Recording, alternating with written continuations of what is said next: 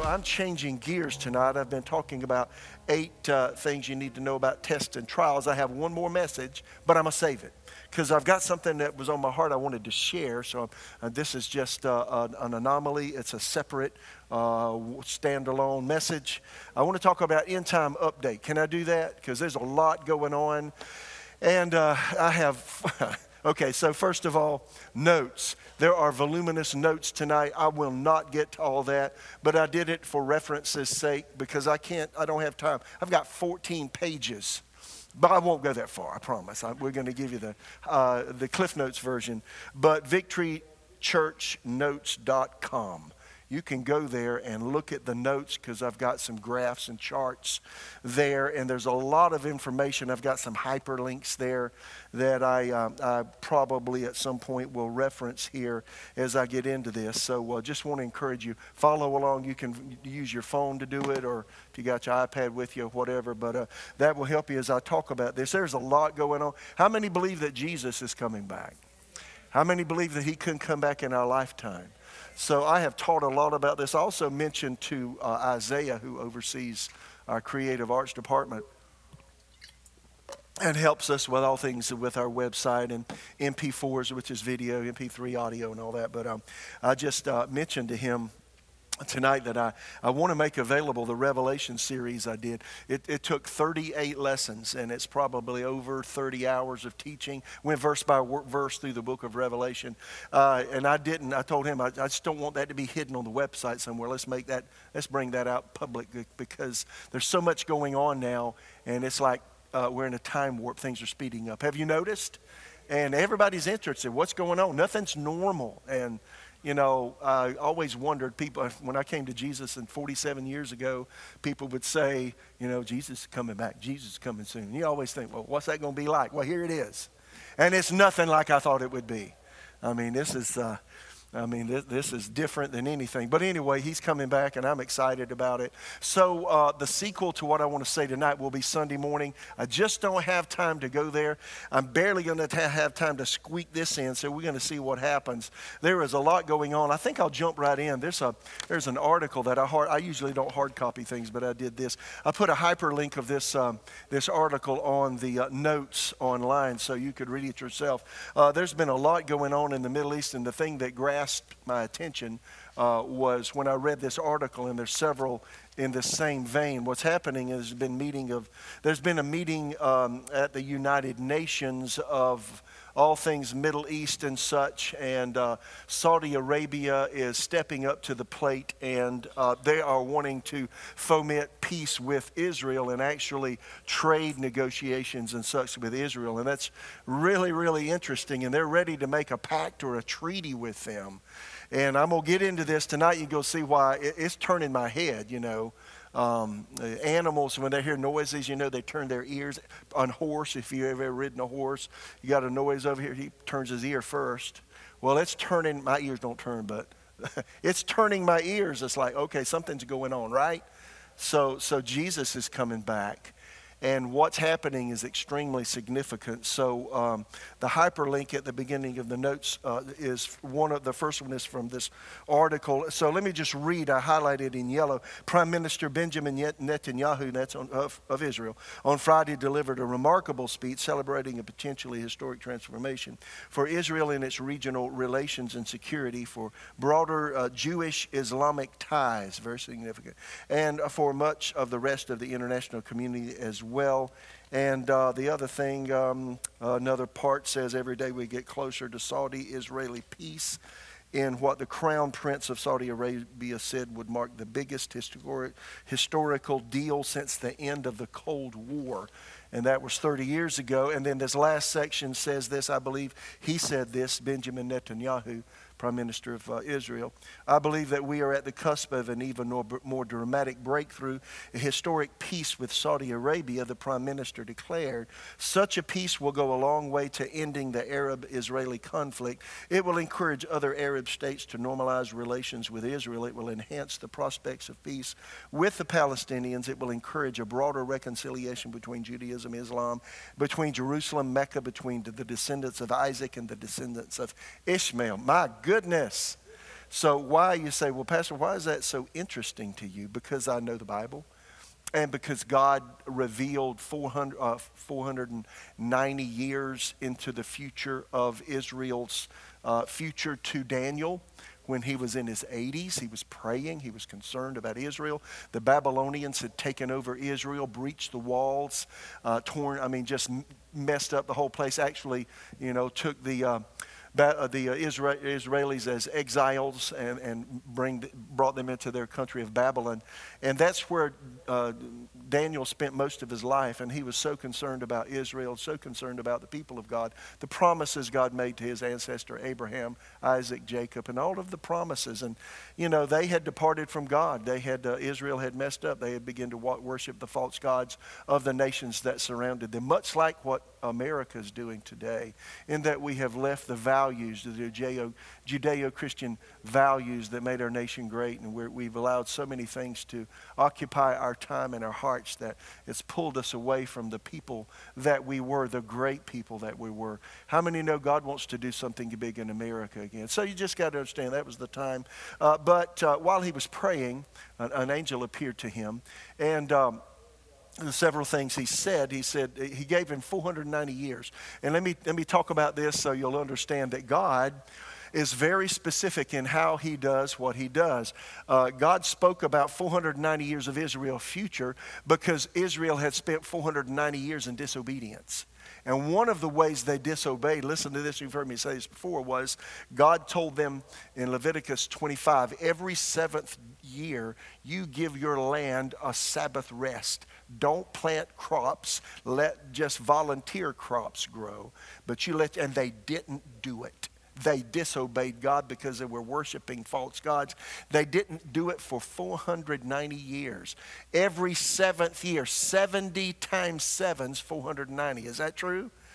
So every seventh year they didn't listen. And so God said through the prophet Jeremiah, since you didn't listen to me, Israel, since you were in disobedience and you didn't let the land rest, the land's going to rest all at once because you're going to be off of it in judgment. And so that's the reason for the Babylonian exile of the Israelites from their home nation. They went into Babylon, and they were there for 70 years, and the land rested for 70 years. And so God said, okay, since to Daniel, okay, since Israel disobeyed for 490 years, let me show you 490 years of Israel's future.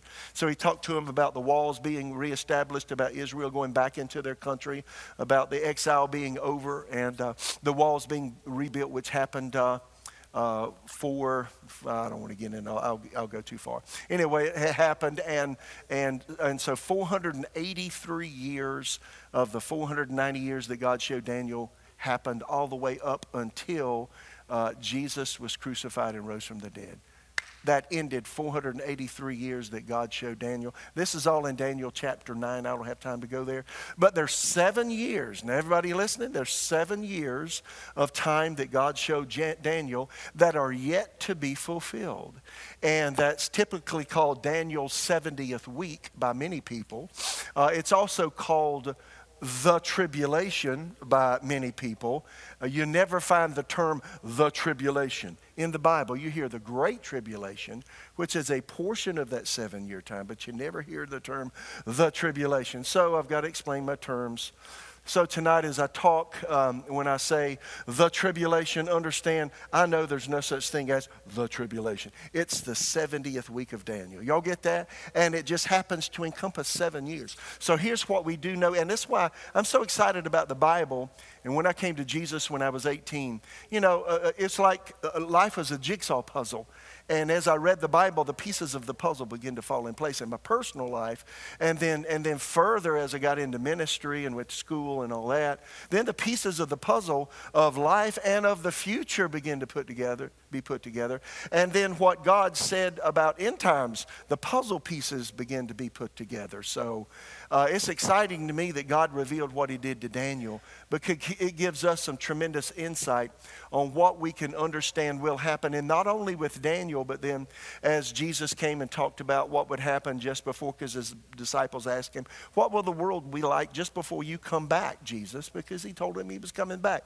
And Matthew 24, Mark 13, Luke 21 discuss that. And those are all three of the passages in the Synoptic Gospels where Jesus talked about end time events to his disciples. And then, of course, Paul had something to say about the rapture of the church, First Thessalonians 4, First Corinthians 15.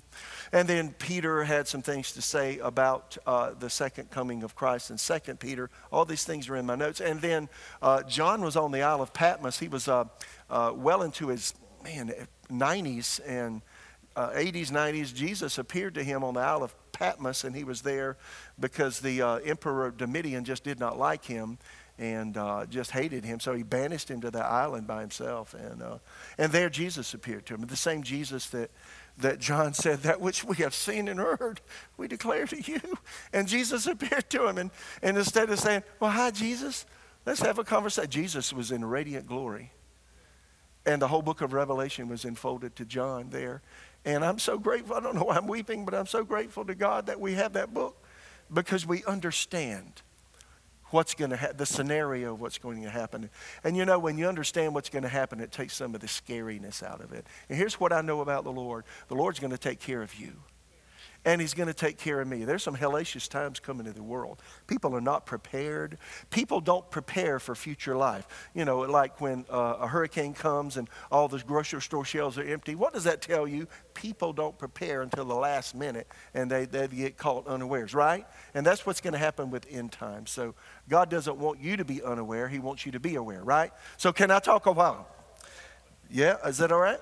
So here we go. So there's a lot in these notes, and I'm trying to summarize this in some way as the clock says, hurry up. So here we are. We are in a time, and I'm going to point one here. Let me say this first of all. There is a verse that keeps coming to me in First Chronicles 12. First Chronicles 12 is the time, is mentioning the time between Saul's reign as king and Saul lost his kingship because of disobedience to God, right? And God just took the anointing off of him. And then David was anointed as king, but he didn't become king immediately. And then eventually, when David was in Hebron, God said, okay, it's time. Saul's tenure is over. It's time for you to pull up your stakes and let's go to Jerusalem and let's let this happen. So First Chronicles 12 lists all of the people that are going to be helping David with his kingdom and with the change. And just want to mention First Chronicles 12:32, of the sons of Issachar, it says, who had understanding of the times. That's interesting, isn't it? To know what Israel ought to do. And then it says their chiefs were 200. And all their brethren were at their command. But there were a group of people during the change between Saul and David who had understanding concerning the times, who knew what Israel ought to do in the change of kingship and what that would bring to the nations. Now, see, that's such an interesting verse to me. See, now you can extrapolate out of that today. God wants us as believers to know what's going to be happening so that we can warn people, encourage people, and we can be used, as I'm going to talk about Sunday morning, by the Holy Spirit to minister life to others. How many hear me? So tonight is all about what's going to be happening. How many know we need Issachar's race today? How many want to be part of a new Issachar's race where God will show you the things to come? Well, it's readily available in Scripture. Let me also say, a lot of people are afraid. A lot of pastors don't talk about end times. And one thing I'm really grateful for, my pastor in Tulsa, Bob Yandin. I was there for 8 years, 6 years on staff, 8 years total. And, he blessed my life. He was one of my first pastors I knew that really taught in depth on end times.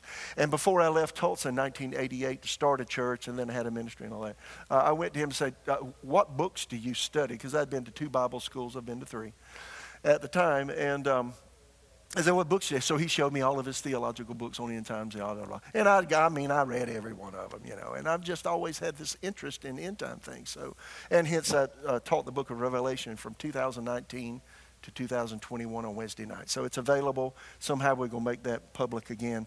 Anyway, here are some key points that I want to bring out. Number one, we're in a time of change unlike anything we have seen in our lifetime. Now, there is a hyperlink on the notes at the top. I just actually added this just before the service. And there's one, I listen, when I'm cutting, I have a riding lawnmower, good size yard. And I listen to, I don't waste any time ever, so if I'm walking, I walked almost 3 miles today after I studied and prayed, and I was listening to a podcast. In fact, I listened to Steve Cioccolanti. Thank you for correcting me. And I'm going to talk about that in a minute, but a couple of days ago, I was cutting my yard. I listened to Sid Roth, Rabbi Felix Halpern. I listened to it 3 times. I thought, man, I got to hear this. He was a Jewish, Messianic Jew. He was a rabbi. But God had given him insight about end times, and it was completely amazing. And one thing he said was, we're going into a time unforeseen in human history, nothing like we've ever seen. And we will never go back to what was. The normals are gone. And he said that with his understanding of Judaism and the Torah and the Hebrew texts and such. And so go listen to that, and that's the hyperlinks there. And I think it's 30 minutes or so. You'll really enjoy it. We are leaving, and I've said this before, we're leaving a time of grace. The church age is a grace age. It's the grace of God is manifested through the church, and our job has been to preach the gospel to every creature, right? So, but we're at the very close of that age, and we're at the very last of the last days. Literally, Acts chapter 2, when the day of Pentecost happened, that began the last days. And then we've been in the last days for, 2,000 years. But now we're at the very close, the very end of the last days. And that's the 7 years. We're very, very close to those 7 years manifesting. So I'm going to come back to this article in just a second. But let me finish my thought patterns here. We're living the age of grace going into a time of judgment. So it's going to be a really peculiar time. It already is peculiar, and you'll have to admit that. We're seeing things we've never seen in our nation, worldwide. There's so much instability, and I'll get into that in just a minute. The world is being prepped for the last 7 years prior to Jesus coming. The world's being prepped for a global government to arise. Now, you're hearing these terms, the 2030 reset and all that. You've heard those things. Well, all of that has to do, and the Bible prophesied that it was going to be happening, so here we are. So, there's going to be a financial crisis worldwide. We're really close to it now. Nobody knows when the stuff's going to hit the fan, but it will. National borders worldwide are being breached, and the histories of nations are being erased. That's why statues are falling, and that's why nations are really in tumult. If you look around other than the legacy media in America, you'll find out the world is in utter turmoil. Have y'all figured that out yet? All right, so second point I have, seems as though Daniel 9:27 could be fulfilled very shortly within a few months. And I said that because of what God said through Daniel in Daniel 9:27. So let me read it. And I put some of my comments in the scripture that he'll show. This is New King James. Then he, the leader of the Middle East, perhaps the world governments, the Antichrist, shall confirm a covenant with many for 1 week. But in the middle of the week, he shall bring an end to sacrifice and offering, and on the wing of abominations shall be one who makes desolate, even until the consummation which is determined is poured out on the desolate. That makes absolutely no sense to most people. So let me interpret it to what it's really saying is, there is a person that will arise that will make a treaty for 7 years, and that starts the last 7 years that God showed Daniel of human time just before the Messiah returns. Now, that's really exciting. Now, what did he say would happen that begins that time? Then he, the Antichrist, he shall confirm a covenant. Now, that word covenant, and if you'll go to the next screen there, that word covenant, I just went to my Strong's Exhaustive Concordance. It could be translated several things, and I've underlined it in my notes. I don't know if I did it in yours or not. The screen's not working, so I don't know what's going on. It's not there? Okay. Something will happen anyway. Confederacy, covenant, league, alliance, agreement, pledge, treaty. That word could be translated all of those things. So just hear me out for just a minute. When I read this article, and there are several news articles and blurbs about what's going on with Saudi Arabia, it looks like within the next few months, and they said it's going to take a few months, and there's only a small window of time, but there's at least 15 nations that are wanting to work with Saudi Arabia to renew business relations with Israel, with Saudi Arabia, with the other Middle Eastern nations, with India, and they're just wanting to create this big alliance so that they can do commerce and trade together and really work together in the way they never have. Don't forget that one of the huge signs that Jesus' return is on the horizon was in 1948. When Israel became a nation again in May of 1948, it was prophesied. I've got at least 24 scripture that I have found that where God said, before the Messiah returns, my people who have been scattered all over the world will come back. There will be a honing device placed within them. That's my words, not scripture, but I'm summarizing. There'll be a honing device placed within them. They go back to their land. And that started happening at the beginning of the 20th century. 1917, there was a man called Henry Balfour. And it was the Balfour Declaration, which gave Jews worldwide permission to go back to a desert place called Israel and go back and begin to settle there. It was a desolate place. Nothing would grow there. And now the desert has blossomed like a rose. And that's a big sign to us that Jesus is coming back. For the first time, really since Bible days, the Jews regained control of Jerusalem in 1967. Then in 2017, for instance, our what do you call it? I just lost the term. Anyway, we put our headquarters for America in Jerusalem. What? Embassy, thank you very much, from Tel Aviv to Jerusalem. And now other nations are beginning to do that. And it tells you that the Bible is fulfilling itself. What God says always happens. God is not a man that he should lie. So these things are happening very, very rapidly. But this right here, it looks like this really could be. And I've been looking for it, and I've been praying, Lord, would you just show me when that 7 years starts? Because once it starts, y'all, we got 7 years until Jesus comes back. And there's a lot that's going to be happening, and if I can hurry up, you'll see real quickly what's going to be happening. So that's why I'm saying this is so significant. And I'll let you know when I hear, well, it's been ratified, the treaty's been ratified. You just know the 7 years has begun. Is that exciting? Now, I said that for a particular reason. I've got to skip around these notes because I have so much to say. I said that for a reason, because a lot of believers, particularly in America, some other Western nations, but there is a belief system in America that once that 7 years starts, the rapture occurs. Now, most pastors will teach that in America, and I'm saying this tonight, and if you don't want to agree with me, I'm just great. It's okay with me. I actually hope I'm wrong. And I hope people are right that say the rapture is going to happen when this 7-year peace treaty starts. I hope that's correct. And there are people that are smarter than me that are saying that today. And I've noticed on Facebook, I've noticed on social media outlets that I look at and such, that there's a lot of verbiage coming out about the rapture of the church. Get ready, the rapture could happen at any time. I keep hearing that over and over again. And I could name some big name ministers and ministries that are very familiar with most people in the West, and you would say, yep, they've been talking about that. If you travel around the world, people don't think the way we think in America about end times. I wasn't aware of that. I've traveled to, I've taken over 40 short-term trips to various nations, about 17, 18 nations, and just talking to people and stuff, and then studying myself. So 13 years ago, God changed my tune. I used to think that once this treaty's ratified, we're out of here. Rapture happens. I hope that's right.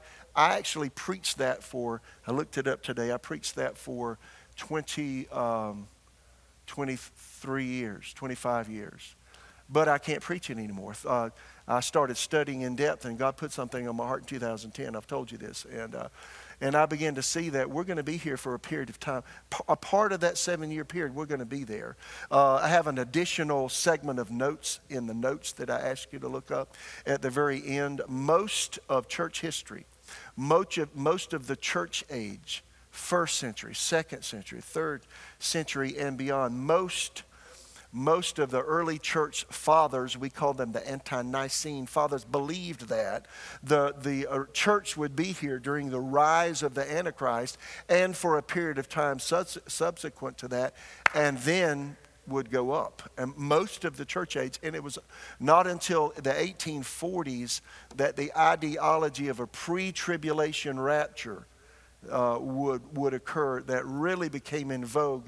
And then in the early 20th century, a number of the Bible scholars, particularly in America, y'all ever heard of the Scofield Reference Bible? I think that was actually first copyrighted in 1906, and C.I. Scofield espoused that view, and he had read the writings from the 1840s, and he espoused that.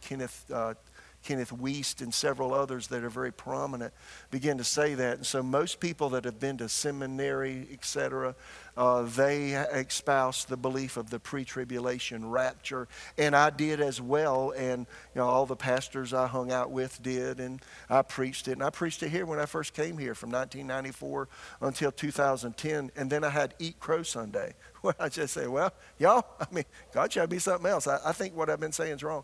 And I have scriptural validation for that. So, you don't have to agree with anything I'm saying. I just want to warn you, and I just want to be a pastor. My heart, I just love people, and I want you to hear what I'm saying, whether you agree with me or not. And if you don't want to agree, you can come up after service and say, I don't agree with you a bit. And I say, great, I hope you're right.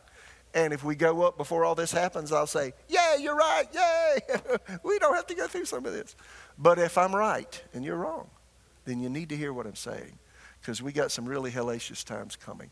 Now, in the middle of that, God's going to take care of us. How many hear me? There's a tremendous move of the Holy Spirit that hasn't happened yet. How many think God wants it to happen? How many think God left us here for people to come to Jesus? How many think that when God said he's not willing that any should perish, but all should come to repentance, he really meant that? And so we got work to do before he comes. So anyway, I'm going to cut through the chase on this. Here's what I do see. Instead of the rapture happening right when this peace treaty is signed, I can see us staying here for a few years, for the first few years. The beginning 3.5 years of that, politically, the Antichrist person, which won't be called that, probably be like the person that is working in league with the global government. What's the guy's name, Steve? What's his last name? Cioccolanti. I can't pronounce that. Cioccolanti. Steve Cioccolanti.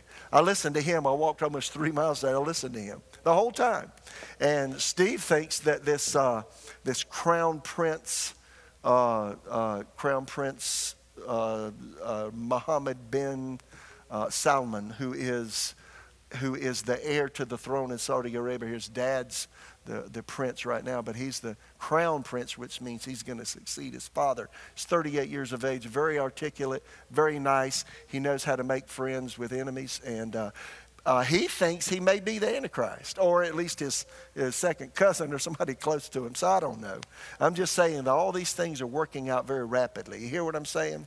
And so let me go further. I have a lot I want to say, so what I want to do is I think we're going to be here for a few years into that 7-year period that Daniel mentioned that people typically call the tribulation. So can I go through this quickly? And I've got, I think, 8 points here that I can do it fairly quickly. Here's what you can look for in the future. Number one, a treaty with, and this is in the notes, a treaty with Israel stating, starting the 7-year period. I just mentioned that. Second thing you can look for is what Jesus called birth pangs in Matthew 24. I've talked about this. You've heard me talk about this. And the parallel to Matthew 24 is Revelation chapter 6. That's a parallel chapter. You can go verse by verse and look at those seals that are being broken in Revelation 6, and you can read Jesus' verbiage about that in Matthew 24. It's very, very interesting. From that, here's what we know is going to be happening And it's all beginning to happen now in the not too distant future. So birth pains, which include a rising global conflict, that is happening. We literally are on the verge of World War III. If you listen to anything other than the legacy media, which means ABC, NBC, CBS, CNN, blah, blah, blah, blah. No, they just won't talk about it because they're paid to have a certain viewpoint. Did you hear what I'm saying? I know you may not understand that, but I promise you that's true. I've done a lot of research. So you just got to be aware that we are really close to so many conflicts in so many ways. A rise in fierce weather anomalies. An anomaly is something that's not normal. It's like a hiccup. Things don't normally happen. It's happening different. So that's an anomaly. So fierce weather anomalies are beginning to occur and will only get worse. A great increase in earthquake activity. Jesus mentioned this in Matthew 24, other related passages. Inflation on steroids. Now, we already see inflation in America. It's in excess. I hadn't looked recently, in excess 10%. It's way up. Y'all know, I didn't even look lately, but it's, go to the grocery store. If you can come out of the grocery store from under $100, I want to know how you did it. How'd you do that, right? So inflation on, and that's, it's mild right now. It's going to get worse. So inflation on steroids, food shortages. The Bible talks about these things. Famines, pestilences, it mentions. Man-made or natural pandemics as bad or worse than COVID. I know this is challenging to read, but just let me share it with you. A challenge to free speech that's already happening worldwide in our nation. Religious freedoms, property rights, personal autonomy. How many know the whole goal really is government control, right? Lawlessness creating cultural and societal division and autonomy and animosity. So, the thing with the lawlessness is really bothering me. I mean, if they're laws, we ought to keep them, and we should not break them ourselves, right? So we should set the example. All of these things are already in place and already in force. They're just going to be exacerbated or stretched, and you can see that that's going to be happening in the not-too-distant future. And number three, the Great Tribulation will start with the rebuilding of the Jewish temple in Jerusalem that's going to be desecrated by whoever this person, the Bible terms Antichrist, is, a global leader, and the 7-year peace treaty will be broken. So what's going to happen is, if this is it, and it really could be, and I'll let you know, then you got about 3.5 years, and things are going to really heat up in the Middle East, and their economic engine's going to start roaring back to life, and they're going to be in cahoots with India and parts of Asia and Europe and the Middle East and Israel, Saudi Arabia. Man, they're just going to be grinding. I mean, they're going to be working really hard, and they're going to have they'll have some fierce competition actually with the United States. So be looking for that. But 3.5 years into that, something terrible is going to happen, and the person that makes this peace with Israel is going to turncoat on them. And I do want to read it. Y'all okay? Let me see where I am. I have to back up. I'm sorry. Oh, here we are. So what's going to happen is what happened in 167 BC. Antiochus Epiphanes was a Greek conqueror, and he conquered Israel and did some really bad things to Israel and to the Israelites and to their temple. That's going to happen again under the rule of the person that the Bible terms Antichrist. And I want to read this. There's one guy that I love his writings. I have lots of his books. William Barclay was a theologian from England, and he's a wonderful man. His heart is it just make you weep. But here's what he said about what happened to Israel with the abomination of desolation Jesus talks about, Daniel talked about, and here's what it was. He says it was in 170 BC that the deluge really came. In that year, Antiochus attacked Jerusalem. It was said that 80,000 Jews perished, listen, and many were sold into slavery. The sum of 1,800 talents, a talent being the equivalent of 15 years' wages for a laborer, was stolen from the temple treasury. It became a capital offense, watch, to possess a copy of the law. The word of God was banished. Or to circumcise a child, because that was part of Judaism. A mother who did circumcise their children were crucified with their children hanging around their necks. The temple courts were profaned. The temple chambers were turned into brothels. Yeah. Finally, Antiochus took the dreadful step of turning the great altar of the burnt offerings into an altar to Olympian Zeus, and on it proceeded to offer swine's flesh to pagan gods inside the Jewish temple. And that is termed the abomination that causes desolation, or the abomination of desolation. Jesus said that's going to happen again with the Antichrist, this person's global leader that makes this treaty. He's going to turn against Israel. And similarly to what happened in 167 BC will happen again. And that starts what Jesus called the Great Tribulation. And the Great Tribulation is just... you don't know, maybe a year and a half or so. You know, you can't put specifics on it, but it's going to be at a very intense time of tremendous persecution of Jews and Christians. And as I think about it, I think the reason and the background of this is probably going to be our moral stance. The Judeo-Christian ethic of purity, of marriage being between a man and a woman, of there only being men and women, and not creatures that look like men but act like women, etc. Now, all that's in history, and all that's demonic, and all that's being thrown at our culture today. Yes or no? Now, it's strong, y'all.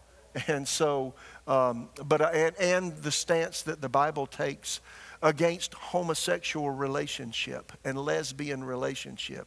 The Bible's very clear that you cannot be a practicing homosexual, fornicator, or lesbian, a practicing one, and say it's okay and act that way every day and go to heaven.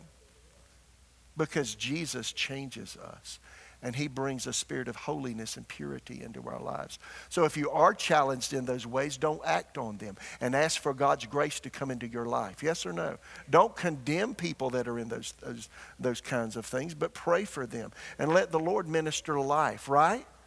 And so I think that's going to be the source of the persecution. But it's going to be very, very intense, probably a year and a half. And Jesus said in Matthew 24:21, except that time was shortened, that no one would be able to survive. But for the elect's sake, the time is shortened.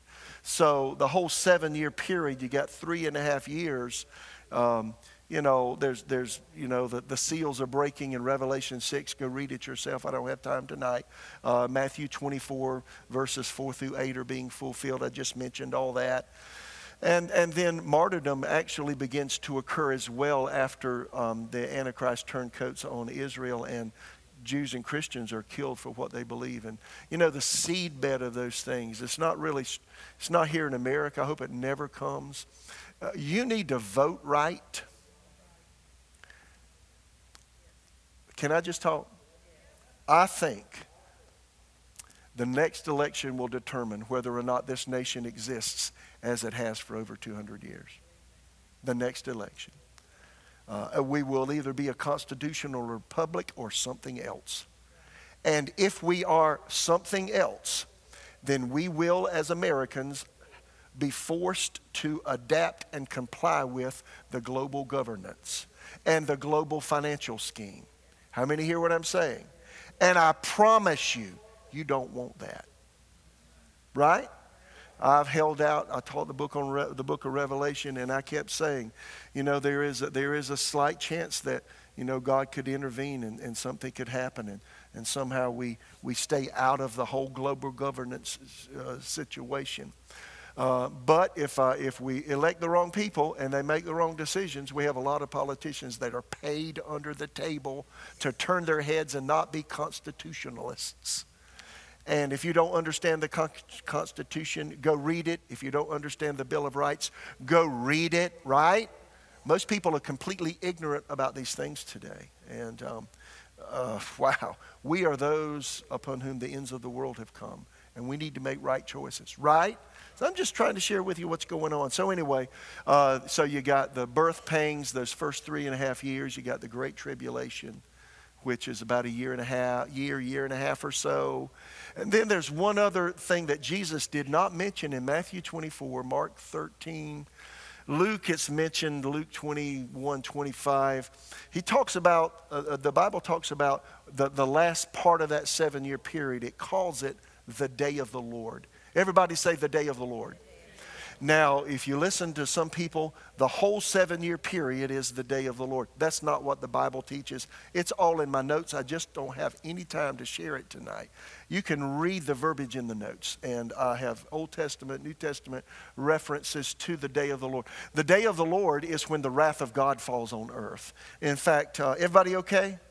I'm trying to summarize and make sense, but I've got to skip a whole lot of stuff. This is in my notes. I don't know if we'll be able to find it to throw it on the screen, but here it is. According to Scripture, the day of the Lord is more than a 24-hour period. It's not the whole 7-year period. It's a time period that moves through a sequence of events where God judges through wrath the disobedience of mankind, the nations that reject his plan. Satan is a thief that has ruined his plan for a father and his family.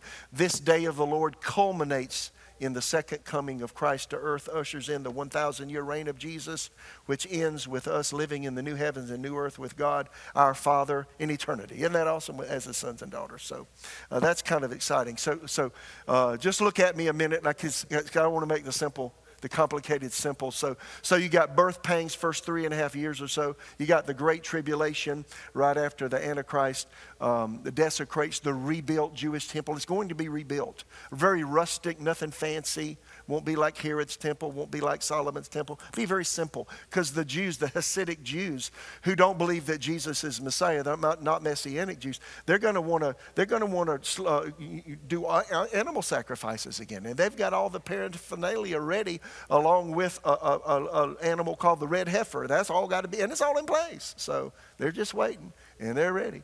And God's going to let them do that. And that's going to happen on the Temple Mount, where the Wailing Wall is, all that whole area around there. It's going to happen somewhere over there. So, said all that to say, once that happens, so you got the birth pangs. In fact, if you will go to the second chart I have, I think. Chart number 2. Here we are. Let me turn this on. Ta-da. There we go. There we go. Pre-wrath rapture. So what I'm talking about is not a pre-tribulation rapture. What I'm talking about is a pre-wrath rapture of the church. So this whole this whole 7-year period, most people that you hear will call this 7-year period the day of the Lord, and they say the whole 7-year period is the wrath of God. I preached that for 25 years. That whole period is not the wrath of God. Do you hear what I'm saying? So this chart, let's look at the chart, and I'm going to come back and say what I'm going to say again. Here is the birth pangs, or it says here, Jesus said it's the beginning of sorrows.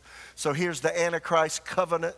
He signs the covenant with the nations that surround Israel. That may be coming up soon, as I said. Then you got 3.5 years of a pseudo-peace between Israel and their neighbors, and then 3.5 years into it, the midpoint of it, that's when he comes and desecrates the rustically rebuilt Jewish temple. And then Jesus talked about the Great Tribulation, which is the time period when the Antichrist shows his true self, and he begins to persecute Jews and Christians, like I said. And that time is cut short. So you got 3.5 years here. And then this is an undetermined period of time. It may be, you just don't know. You got 3.5 years from the midpoint to the end, right? So in this 3.5 year period, you got the Great Tribulation, then you've got the Day of the Lord, and then you've got the rapture of the church, okay? So you got 3.5 years from the midpoint to here, right? So somewhere in the middle of that, this Great Tribulation ceases. And how do we know it ceases? Now, this is all in the notes. Jesus said, right after that tribulation of those days, the sun will be darkened. The moon won't give its light. The stars of heaven will not shine. And then he said, you'll see the Son of Man coming in power and great glory. My friends, that is, I believe, the rapture of the church. How do you know it's going to happen? Well, we've already been here through part of the reign of the Antichrist. So the whole 7 years is not the wrath of God. That first part, it's the wrath of man. Let me answer the question. You've heard me say this before. Are we immune from persecution? Is the church immune even from being killed for their faith? Are people being killed for their faith in other parts of the world? What immunizes you? It's our Constitution. It's our Bill of Rights, right? If that's breached, it'll be another tale to tell, right? So you just got to be aware of what's going on. And so the first part of this is the wrath of man, not the wrath of God. First Thessalonians 5:9, Romans 5:9. God has not appointed us to wrath, but to obtain mercy by our Lord Jesus Christ, that whether we wake or sleep, we should live together with him, right? Right? So we don't incur God's wrath. And most people that say that we cannot be here the 7 years, they say that because they think the whole time is the day of the Lord. No, the day of the Lord is at the very end. See right here, we'll talk about it in just a minute. That's when God's wrath falls. This whole thing is not God. This part right here, this is the wrath of man. And there's persecution and deep persecution and great tribulation. And that's the wrath of the Antichrist. And we're not immunized from that. I don't see where we are. What we are immunized from is when all hell breaks loose and nature turns awry. Nature turns against life. That's the wrath of God. And it's absolutely treacherous. I'm looking for an adjective. It's terrible. And I have all of the scriptures in the notes. That's why I want you to go read them. I don't have time to read them tonight. If you go read the verbiage from the Old Testament, New Testament, man, it's like, what? Can I read one? Just listen. I think this one may summarize, and I have skipped a whole lot of stuff. Here we are. Let me go to Amos chapter 5. Yeah. So here's what that day that is going to be like.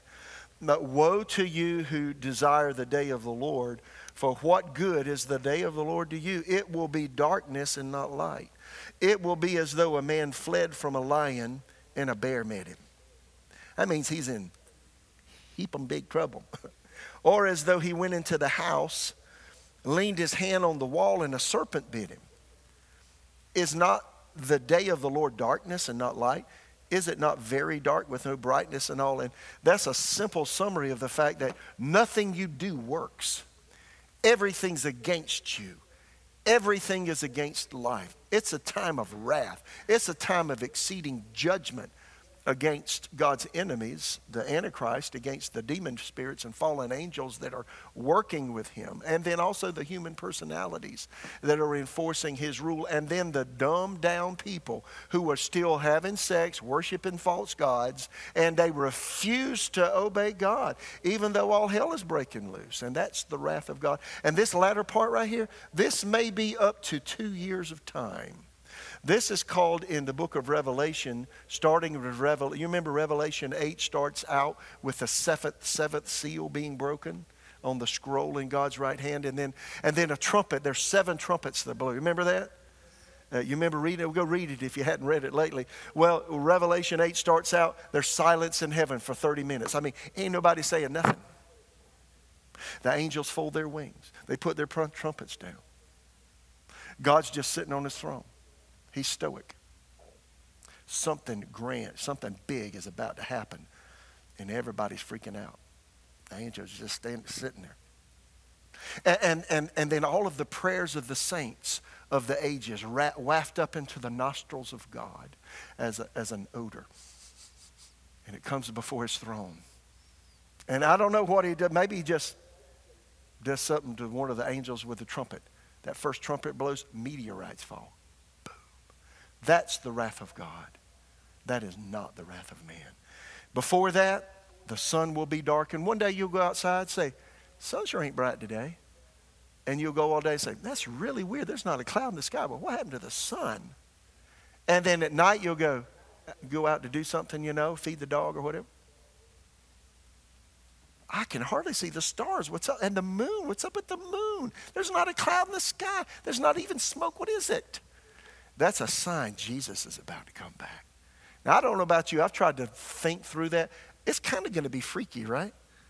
But it's telling you that Jesus is about to come and rescue you. And your body's about to change. And you're about to go up. And all of your dead relatives and friends that have known Jesus and they've been interred, they're coming out of their graves. And they're going to have glorified bodies. And your body's going to change on the way up. Boom. And you're going up to heaven to be with Jesus. And then you're going to come back with him and live and reign for 1,000 years. Is that exciting? So that's what is to come. Now, I'm almost done. Everybody good? So I want to add this, and I just think a lot about all this and how it's going to work out because I'm a pastor, and I want y'all to be forewarned so you can be forearmed. And just be aware some really hellacious times are coming. But don't forget a few things. Don't forget that when the wrath of God fell during Noah's time. Question, did God prepare Noah and his family for the flood? 120 years. I mean, it took 120 years to build the ark, and they built it. And they got on there just as the rain began to fall and the floodgates opened up. Question, did God take care of Israel during the 10 Egyptian plagues? Question, did God take care of Israel during Joseph's time when there was a severe famine and everybody would have died? Yes or no? Land of Goshen is where God's people stayed. And even during the 10 plagues in Exodus, as the Israelites went out of Egypt, God protected them and cared for them and watched over them. Do you think that he's gonna neglect us, the church of the Lord Jesus? He is the head, we're the body.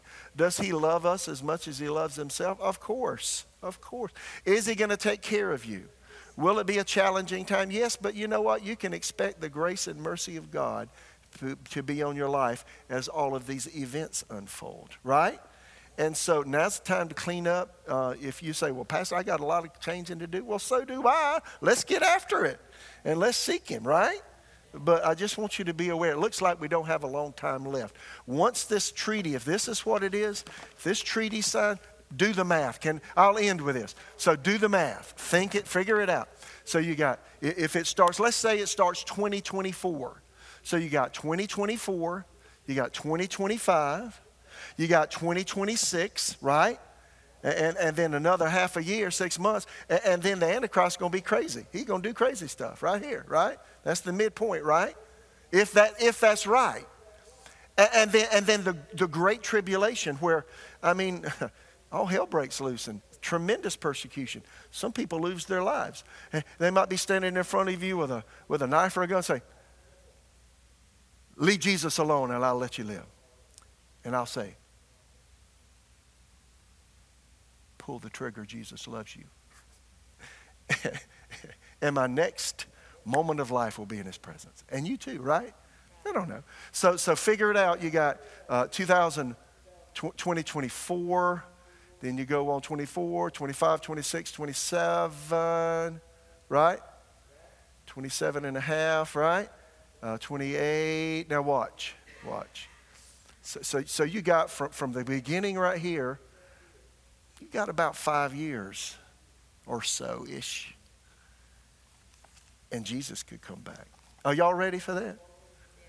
Are you preparing your children for that? Are you getting ready personally for that? Right? Think about it. So one other little caveat here, and this may be nothing, but I think it's, could be consequential. 2019, I mentioned this a few Sundays ago, but I didn't go into detail. This man named Thomas Horn. Y'all ever heard of Thomas Horn? I said this on a Sunday morning, but I need to, in context, mention it here. This man, when he came to Jesus in the 1950s, he was just married. He came to Jesus, and he started having very vivid dreams, and those dreams were of the Lord, and they came to pass. And if you listen to Thomas Horn, he will tell you all of his adventures with dreams and them coming to pass. And then he had one in 2019. And he tells you the ones before to give credence to, I just had one, I think it's going to happen. This happened in 2019. He woke up one night. He was so disturbed. He wrote it all down. It freaked him. He says, and this is his verbiage. He says, it freaked me out. He had a dream, and in the dream, a huge meteor hit the ocean between California and Mexico in the Pacific Ocean. Pew. And he was with a group of people that were trying to flee what was happening, and mist came up into the atmosphere. The sun was clouded out, and everything began to change, and it was terrible and horrible.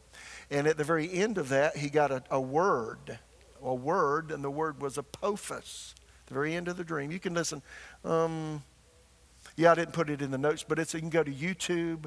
Just type in Sid Roth. He has a program. He's from Charlotte. And he interviewed Thomas Horn. I think it took 24 minutes. So 24 minutes of your time is worth it. There's another YouTube video, 11 minutes, where he just clearly describes the dream he had. So in the dream, Apophis is the Egyptian god of destruction. Then he started doing some research. He talked to mathematicians that he knew that worked for Google. Everybody okay? I'm almost done. I went a little over, but I got to get this out.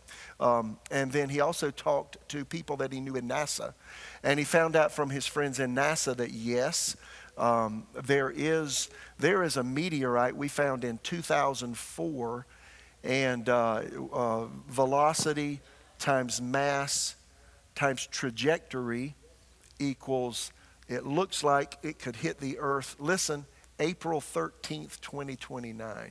Now that may not happen, but he swears it's gonna happen. He's got a book, he put a book out called The Wormwood Prophecy, going back to Revelation chapter 8 and the meteorites that look like they're falling on earth with the trumpets that are being blown. So anyway, it's really interesting to read about all that. So anyway, NASA hid it for years, and now they've come out, and there was just a recent article. One of our men actually read an article about it yesterday morning in our men's group at 6:30 in the morning and mentioned it because now it's coming back to the forefront. NASA admits, yes, there is a rock, there is a meteorite. It's about the length of 3 football fields.